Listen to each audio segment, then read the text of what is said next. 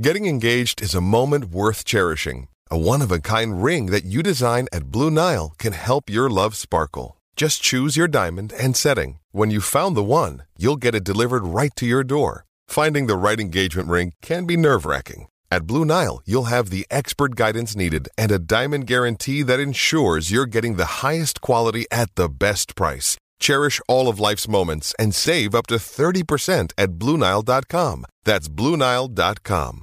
With threats to our nation waiting around every corner, adaptability is more important than ever. When conditions change without notice, quick strategic thinking is crucial. And with obstacles consistently impending, determination is essential in overcoming them. It's this willingness, decisiveness, and resilience that sets Marines apart. With our fighting spirit, we don't just fight battles, we win them. Marines are the constant our nation counts on to fight the unknown. And through adaptable problem solving, we do just that. Learn more at marines.com.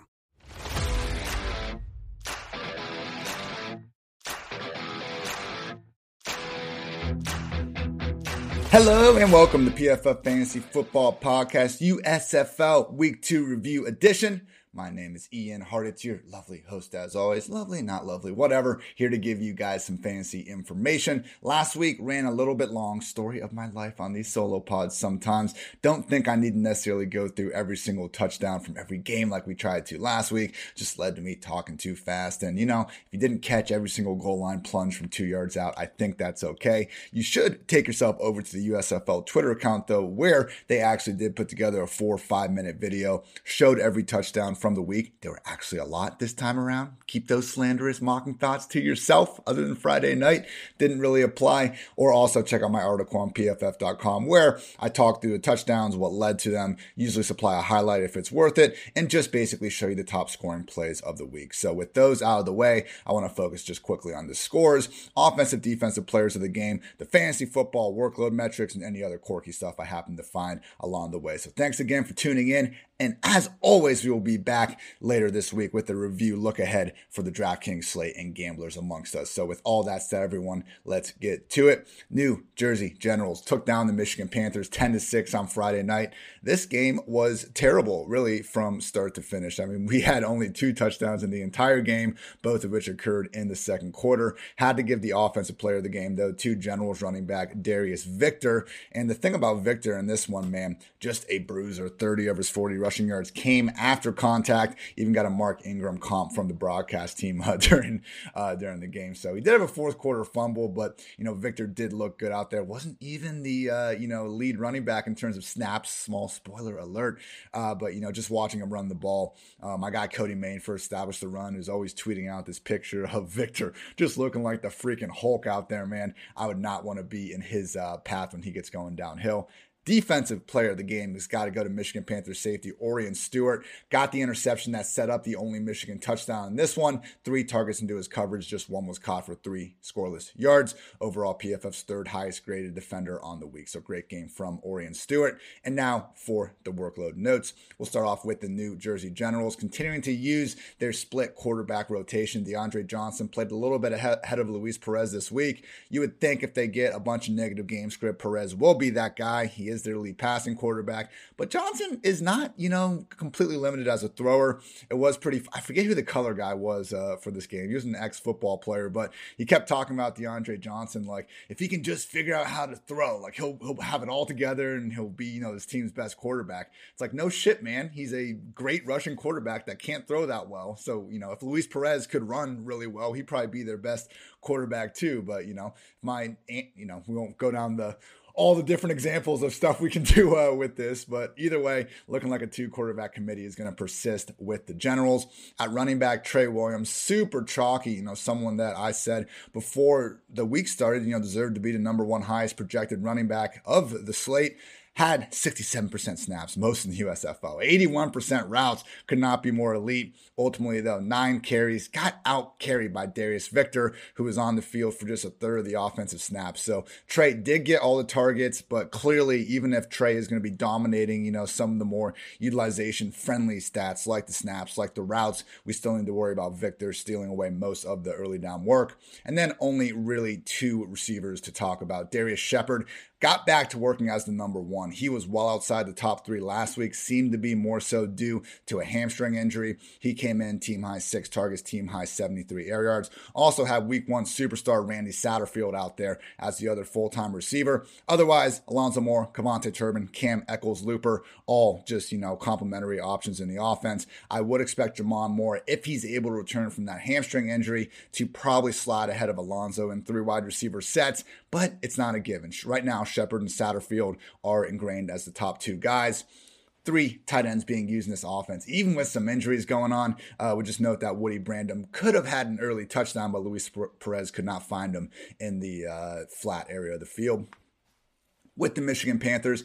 So before the game, Jeff Fisher like told the broadcast crew apparently that Paxton Lynch was going to play. He played last week. Shea Patterson played, you know, pretty freaking horrific throughout this entire game, and Paxton Lynch still never got a chance. So I, I thought Patterson was their best option. He was legitimately good in the second half of week one. Uh, he was just terrible really throughout this entire game. He did convert a fourth and 20 in the fourth quarter. You know, we just tight. That was a fun time under two minutes, and he got them in position at the end of the game for a final throw in the end zone. Ultimately, couldn't pull off the comeback. And again, it was just this offense. Like they're trying to use all these funky tight ends. You know, their offensive coordinator has his silly, you know, book or whatever you can buy about using this tight end spread heavy offense, and it's just not working. So Patterson, you know, just the only good things that seemed to happen were when he completely abandoned whatever the hell the play was trying to do and made something happen with his legs outside the pocket. So pressure was again an issue throughout the game. I mean, this is just really a mess of an offense.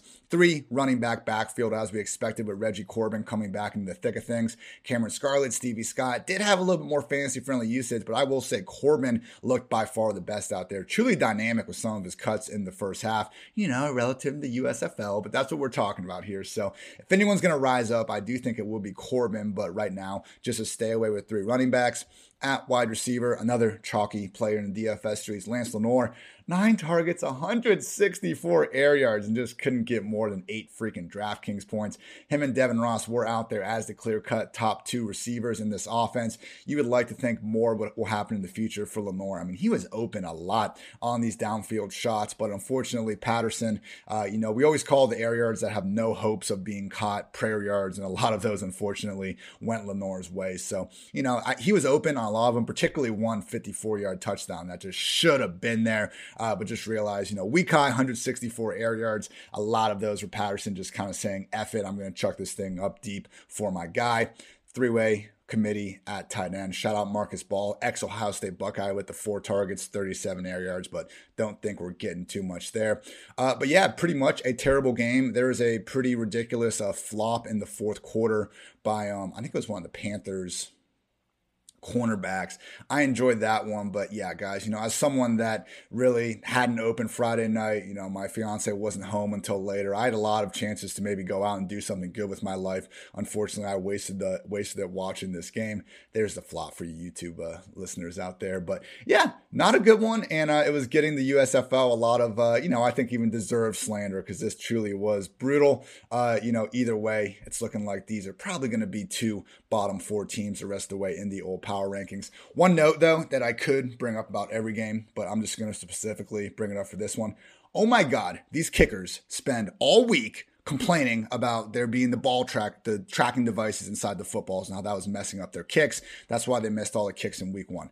Fine. I will accept that. NFL has their K balls. This is a normal thing. USFL accepts that. They switch out, they give them their K balls. Kickers get their problem solved, and then they immediately start missing more and more kicks, man. And the broadcast was like trying so hard to bring this up. Like they literally brought up the point about how they were giving the kickers their own balls right after one of the kickers had missed an extra point. So First game, I mean, they missed two field goals, one extra point. None of these were particularly long, particularly the extra point, obviously, in five total attempts. This was a recurring theme throughout the weekend. So truly, ban kickers, particularly when they're asking for a favor that they get, and then they continue to screw up what apparently we know was the issue in the first place. So they have one job. You kick a ball with your foot. You don't need to be in physical shape. You don't need to do anything else. You literally take three steps and kick the ball. That is their entire job. And they still have the audacity to not only complain about it all week, but then not do their job at a high level um, who was it? The the Ninja Gamer guy. I'm not a big uh, you know esports dude or anything, but he had that tweet from a couple years ago that got him in some trouble where he was just saying like, don't understand why there aren't some kickers in the world that can just make every single kick. I'm kind of with him, guys. At a minimum, don't miss freaking extra points right after you complain about the freaking balls and you get your way. So now that that's off my chest, we can move on to the first of three very entertaining USFL, and I'd say two, one of two very entertaining games uh, from the weekend. The Philadelphia Stars took down the Pittsburgh Maulers 30 to 23. This game started off, you know, with pick sixes by, um, I think this was one with pick sixes. Oh, that was the other game. Excuse me. Uh, this game just started off really with Bryan Scott, but Bryan Scott, not Byron. Bryan Scott having a really just a success all over the field. We talked about, you know, going this how the Philadelphia Stars were leaning on four and even five wide receiver sets more than most offenses. They had some injuries in that wide receiver room, so I hope you guys were able to listen to the review podcast where we pointed at a preview podcast where we were pointing out Dwain McFarland and myself just how, you know, consolidated the wide receivers were inside this offense. So, offensive players of the game got to be Bryan Scott, you know, PFF's highest graded passer on the week, 272 yards through the air and a trio of touchdowns. He did have four turnover worthy plays and only ended up having one interception. So were some issues in there that, you know, the Maulers just weren't able to take advantage of. But we did see a 7.7 yard average target depth after he was really dinking and dunking in the first week. Uh, Bryan Scott, even if I do still think Kyle Sloter is better, firmly in that discussion as a top, you know, three to four quarterback in the USFL. Also, I'll give a shout out to Stars wide receiver Maurice Alexander, eight catches, 87 yards, and two touchdowns. And Maulers wide receiver Bailey Gaither, seven catches, 117 yards, and a score. Only USFL player to go over 100 yards on the week. Overall, Gaither Alexander led the USFL in total first down receptions. Defensive player of the game got to be Maulers cornerback Jalen McLean Sapp, First, this dude leaps up, gets a sick one handed interception to start the game. Now, it was on fourth down, so you could argue that he should have knocked the ball down, gotten some field position. But damn it, people, if getting a sick one handed interception is wrong, then who really wants to be right in this world? Uh, you know, Bobby McLean and Warren Sapp apparently had this child quite a few years ago. Either way, uh, Jalen McLean Sapp, you know, showing this highlight for all you YouTubers out there. Just truly a great game for him to go up there grab that ball. You know, oh man, one handed goodness. Great game for McLean Sapp. Wasn't done though. Also got a long scoop and score. It seemed like a wide receiver might have a chance of catching him, but not so fast, my friend. McLean Sapp got there all the way. So scoop and score with a one handed catch, even though they couldn't get the win. Great job from Jalen McLean Sapp stars, some fantasy usage stuff. Again, Want to find all this? You want to copy paste it? That's great. Just go to pff.com. We'll always have this article up there, you know, as soon as I can on Monday. Shout out to our data team. They're usually done getting all the info for me by about 2 p.m. Eastern. Anyway, with the Stars, Bryan Scott, one of only five USFL quarterbacks to be in there for each and every one of their team's dropbacks. Great to see. The running back room, we had an injury. Darnell Holland was expected to be the lead guy because they had another injury they were already dealing with in the backfield. Unfortunately, he pulled his hamstring hamstring look like after a kick return. So, yes, Paul Terry was out there leading the way snaps, routes, rushes, targets. You picked the stat, and he was the number one running back. Big reason, I believe, was because Holland was hurt. So, we'll keep an eye on those injury reports throughout the week. Again, the official team accounts always send those out. At wide receiver, though, as we expected, just because of their lack of activations off the practice squad, we knew this was going to be a really condensed passing game, and it was. DeAndre Overton, Jordan Sewell, and Maurice Alexander 100% route rate. That's tough to beat, particularly with an offense that throws the ball around as much as the Stars do. So Sewell and Alexander really had all the targets in this one, nine apiece. Don't be surprised if Overton maybe steps his game up in the future after only getting three here. And also nominal wide receiver Bug Howard. He spent over 80% of his snaps this year in the slot or out wide. Last week, he only had a 30% route rate. That boomed up to 81% this week. So again, several wide receivers out. We got to see if those guys come back. Might be some more uncertainty uncertainty going to next week. But if they stay out, we are looking at a pass happy offense that is really centering everything around just four guys. That's what we're looking for in fantasy land, people. With the Maulers.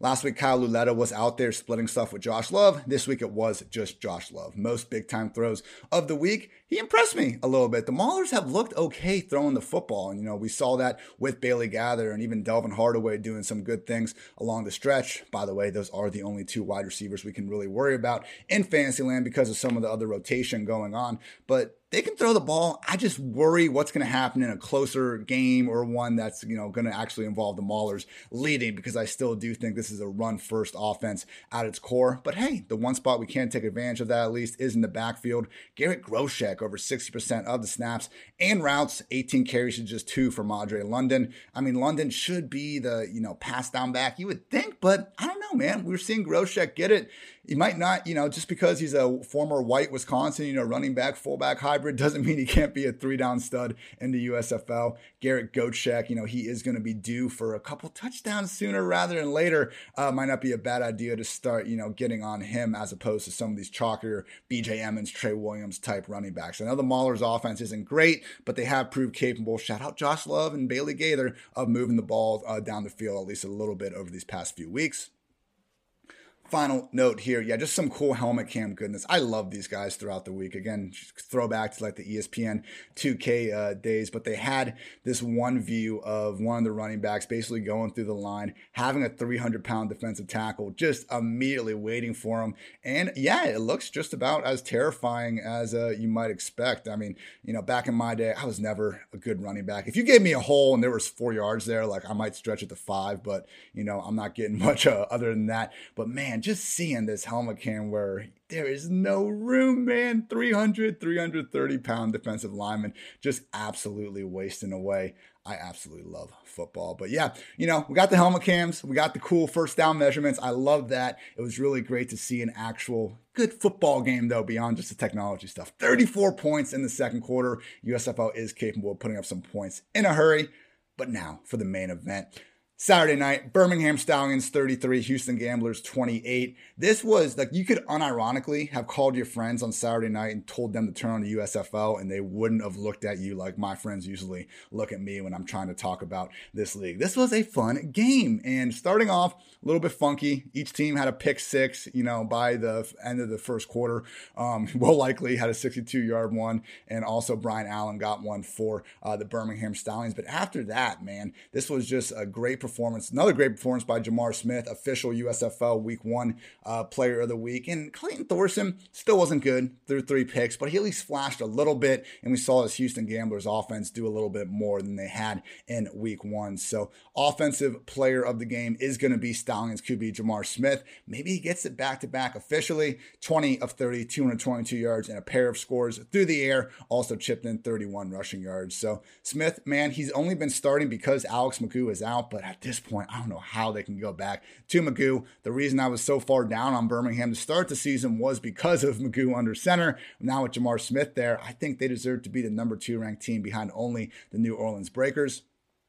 Defensive player of the game, got to go to Houston Gamblers cornerback Will Likely. Got a pick six. That was fantastic. But overall, PFF's highest graded cornerback on the week. Added a tackle for a loss, another pass deflection, four targets into his coverage two scoreless yards. Great game from Likely. I don't. It might be the same guy, or it's just another guy with the last name Likely. But you guys know that meme where it's last name Likely for same thing with him. We can still make that meme in the USFL. Always a great day to be great in the meme world fantasy football stuff for the Stallions. Again, J'Mar Smith taking every snap with Alex McGough out. We did continue to see a split backfield between Tony Brooks James and CJ Marable. Brooks James had the superior snap and route numbers just barely, although Marable had 16 carries to just nine for Tony Brooks James. So, you know, this was one of those big pricing discrepancies on DraftKings that we were quick to highlight going in the slate that Marable was the preferred player. Uh, maybe DraftKings is just, you know, more sensitive to guys with hyphens. I don't blame them. It does look cool from time to time.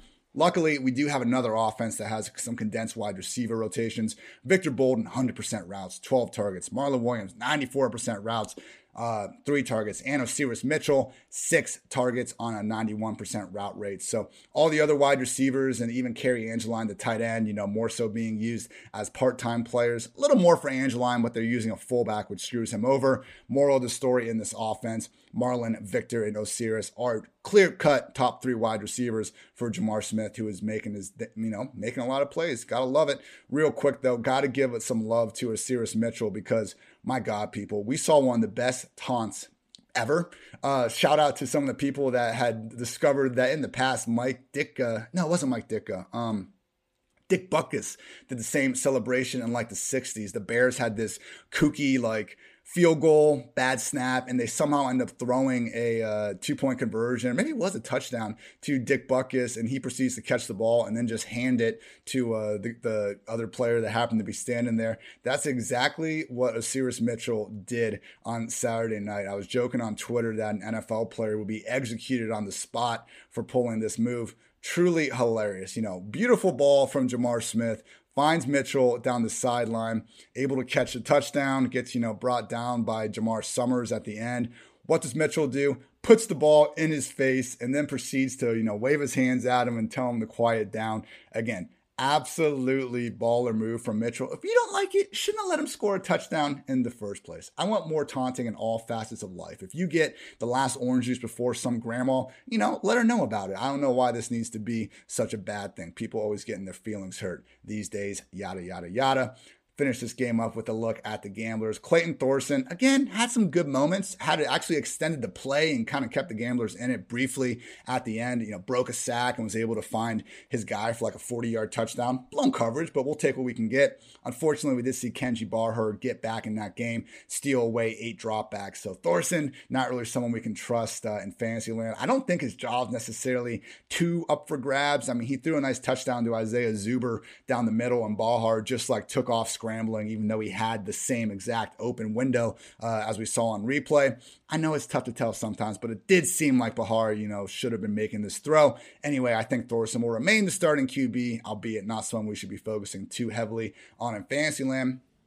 Mark Thompson's right there with Garrett Groshek as guys that I think have enough underlying usage goodness to just keep going back to the well and hope for some nice touchdown aggression down the road. 66% snaps, 51% routes, 16 carries to just seven from Dalyn Dawkins. So the fact that Thompson, even at 235, is working so far ahead of Dawkins, even on pass downs, uh, has been surprising. And then we have a handful of interesting wide receiver notes. Tyler Simmons, 100% route rate. Isaiah Zuber, 97% uh, route rate. Zuber scored in back to back weeks, but don't sleep on Tyler Simmons getting 93 air yards of his own you know, some of them did come on that touchdown I mentioned where it was a truly blown coverage. Don't get too carried away. But when we have even some kind of fluky air yards, like when you're out on the field for 100% of the routes, those are the types of things that can happen. Tyler Palka, Anthony Rat- Ratliff Williams kind of eating, kind of eating into each other's uh, snaps and routes enough to render each as guys we're going to stay away from. In fantasy, same thing with the tight end group. So yeah, again, fun game. Gamblers and Clayton Thorson, they convert a fourth and 10 on the final drive. Had a lot of clutch fourth down conversions late in these games. That was fun to see. Got intercepted, uh, you know, about the Birmingham 25 yard line with just a minute and four seconds remaining in the fourth quarter. So fun ass Saturday night. Exactly what the USFL needed. Again, after that aforementioned debacle on Friday night. Sunday, thought we were getting the game of the week between, you know, my top two power rank teams from the preseason and after week one was not to be New Orleans Breakers. 34, Tampa Bay Bandits, just three points. I mean, look, it was just breakers from start to finish. Kyle Sloter and company jumped on them. They were using some no huddle fast pace early on. I mean, it really did look like shout out Jason Garrett for pointing it out. We can be nice every now and then to the guy uh, in the first quarter. I mean, the Bandits were like huffing and heaving, man. Like it was just the first quarter of the game, but the pace with, with which the uh, Breakers offense was moving clearly took an effect on him. And credit to Sloter, man. He was completing, uh, you know, it was one of those things where I think he was like eight for nine to start. Like he was just in rhythm all over the place. And how could you not be when you get to throw the ball to Jonathan Adams? So that takes us to the offensive players of the game, Sloter and Jonathan Adams. Again, great game from Sloter, and he did it playing through a painful groin injury. So the fact that he wasn't even 100% makes it that much better. But yeah, 268 yards, three total touchdowns, two through the air, snuck in one uh, from the goal line on the on the side. I do think Kyle Sloter, as we talked about in the preseason, is the USFL's best real life quarterback. Unfortunately, it was not a good game for Jordan Ta'amu, Although we did see some of that scrambling that made Tiamu. I still think a reasonable bet to be the top fantasy quarterback before a season started. But guys, Jonathan Adams is the best wide receiver in the USFL based on what we've seen so far. But we got three different examples of this dude just making kooky good catches on Sunday. So Jonathan Adams, he has had, you know, some he has a basically a fan base. You know, when I send out these video highlights, people are saying, "Oh, how's he not still in the NFL and all that?" Went up like a freaking prime OBJ to reel in a contested catch at uh, first. Comes, you know, earlier in the game, two point conversion, makes a sick double toe tap in the back of the end zone. Kind of reminded me of. Uh, uh, for you Buckeye fans out there, Jackson Smith-Njigba's first career touchdown against Nebraska. He was like outside the end zone. He was managed to still put his feet back in and then finishes things off anyway. Jonathan Adams was another great contested catch at the end. So Jonathan Adams, you know, wasn't able to find the end zone, but you look at what he was able to put on film. Again, not an exaggeration. Jonathan Adams looks a lot like the best wide receiver in the USFL right now. And hey, hopefully the guy gets a preseason uh, chance or whatever. You can have worse guys on your practice squad, scout team than someone that is able to make these plays against other professionals, not NFL level professionals, but still professionals nonetheless. Great game from Adams. Defensive players of the game got to be New Orleans defensive lineman Camilo Tongamoa, excuse me on the pronunciation, and Shareef Miller, two of just four USFL defenders with more than five pressures in week two. Tongamoa had seven, Miller had six. Tongamoa also had two sacks. Miller batted down two passes. New Orleans Breakers fantasy stuff. Kyle Sloter, again, one of five quarterbacks to have 100% snap rate. Love that. Jordan Ellis and TJ Logan were splitting things up in the backfield. Ellis lead early down back, 21 carries, 60% snap rates. Also ran more routes than TJ Logan, which was surprising, but you could tell who they wanted to get the ball to in the passing game. That was Logan, 10 carries and five targets for his troubles. At wide receiver, clear cut top three. Jonathan Adams, 85% uh, route participation rate with 124 air yards, but also had Shawn Poindexter at 78%, Johnny Dixon 75%. Hell, even Taywan Taylor at 63%. So I wish, you know, we could have, like last week, Poindexter was just out of the picture. Maybe he was a little banged up. And because of that, it was a little bit more clear cut could be a little bit of an issue for these other guys. Still had nine targets for Johnny Dixon. He caught a touchdown. Poindexter caught a touchdown on a nice contested catch. And even Taywan Taylor was flashing a lot. You know, some of the things he was doing, uh, yak in that first half. So um, we'll see. It does kind of look like it will probably be a little bit hit or miss. But when we got Kyle Sloter out there slinging the way he was looking, um, you know, we could have a little bit more of a wide receiver rotation here and still live with it in Fantasyland. And final note, Sal Cannella, 85% route rate. That's about as good as you're going to find at the position. With the Bandits, Final group, everyone. Jordan Ta'amu, 74% snap rate. We actually had Brady White coming in, stole away 13 dropbacks. Never once did it look like this was a rational decision to make. Brady White looked terrible out there. I'm not sure why they got away from Ta'amu in the first place. And we even got some Wildcat stuff from John Franklin. I mean, I would have rather had the Franklin package than Brady White because you're bringing in White. This dude does not look like he's capable of being a good dual threat quarterback. Literally, his first play was coming in, runs a read option and makes the wrong read and gets his running back killed for like a five yard loss. I mean, I understand the Generals kind of bring in DeAndre Johnson to provide a different change of pace, but like, I don't know that White's a better passer than Ta'amu, and he's definitely not a better runner. So what the hell are we even doing here, Todd Haley? I don't know. Bandits uh, offense not looking nearly as sharp as maybe some of us thought they would before the season, but more things to worry about in the preview later this week. In the running back room, BJ Emmons, still the clear cut RB1, had 18 combined carries and targets to just 10 for Juwan Washington. But because Washington is their primary pass down back, we actually saw him run more routes and, you know, pretty much play the same amount of snaps 52% versus 48%, uh, with the Bandits obviously trailing for the majority of the afternoon.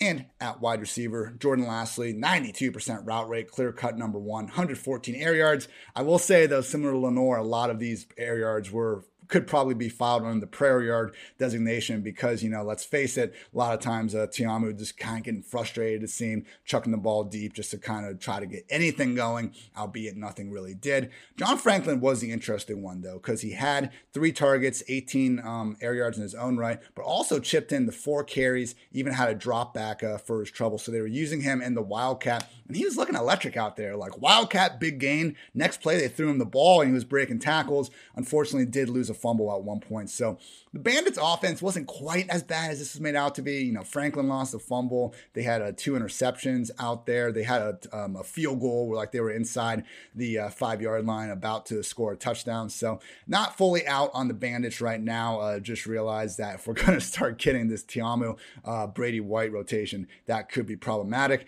And then Baby Gronk, uh, Ch- Cheyenne O'Grady, only 59% routes because uh, DaQuan Hampton had to come in and steal half the stuff. I mean, O'Grady was their best pass catcher in week one, so to limit him to a part time player, might have to go check in and see if there's an injury or something because that just does not make any sort of rational sense to me. So, great game by the Breakers for them to get that W. Certainly going to be atop my USFL power rankings come later this week. So thanks again for tuning in this episode of PFF Fantasy Football Podcast. I will have another um, episode uh, out later today with Mr. Dwain McFarland. We're going to answer some of the questions we asked for on Twitter. So, you know, appreciate all USFLers out there and anyone that is just listening to me for fantasy stuff and you know is just annoyed by this whole project. I hear you, but we're still producing the same amount of work for regular fantasy, regular NFL, you know, as we were doing before the USFL started. So I, I like this league, people. We got live football on the weekend, actually having some scoring potential now. Um, it's a great day to be great and a great day to love the USFL. So I'm Ian Hartitz. Thanks again for tuning to PFF Fantasy Football Podcast. And until next time, take care, everybody.